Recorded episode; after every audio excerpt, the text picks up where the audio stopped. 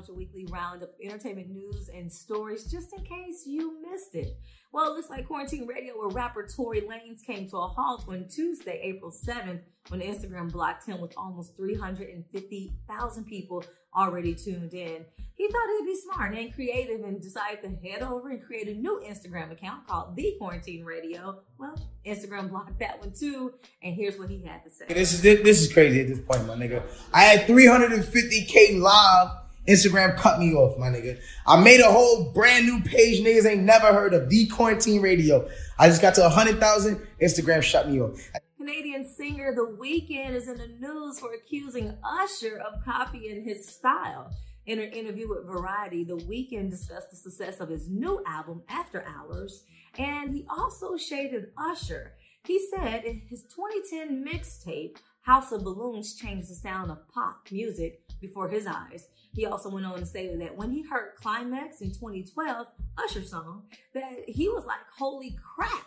But he said that wrong. He said that it was very flattering and I knew I was doing something right. He also went on to say that he was angry, but the older that he got, he realized it's a good thing. By the way, the hit single Climax went on to win a Grammy for Best R&B Performance by Usher in 2013. Well, if you were feeling the burn with Senator Bernie Sanders' campaign, he ran out of gas, it seemed like. He dropped out of the presidential race on Wednesday, April 8th, clearing Vice President Joe Biden's path to a Democratic nomination. This is what Bernie had to say. I wish I could give you better news, but I think you know the truth. And that is that we are now some 300 delegates behind Vice President Biden, and the path toward victory is virtually impossible. So while we are winning the ideological battle, and while we are winning the support of so many young people and working people throughout the country, I have concluded that this battle for the Democratic nomination will not be successful. And so today, I am announcing the suspension of my campaign. Today, I congratulate Joe Biden, a very decent man, who I will work with to move our progressive ideas forward. If you haven't registered to vote, I suggest you head over to vote.org, check your registration, make sure that you are registered to vote for the upcoming election, or you can check your local Secretary of State website for more information about your voting status. Kylie Jenner is still the world's youngest self-made billionaire.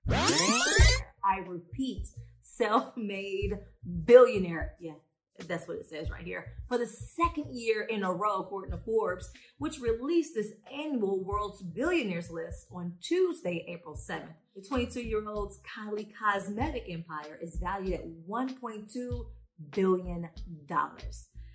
That's a lot of money, as if the Kardashians don't already have enough. Moving on down as of April 4th, another 6.6 million Americans filed for unemployment benefits last week.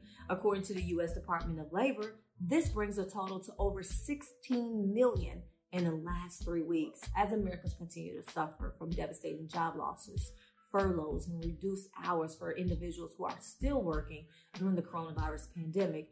This makes the second largest initial unemployment claims in history dating back to 1967. I want to remind you to continue to social distance.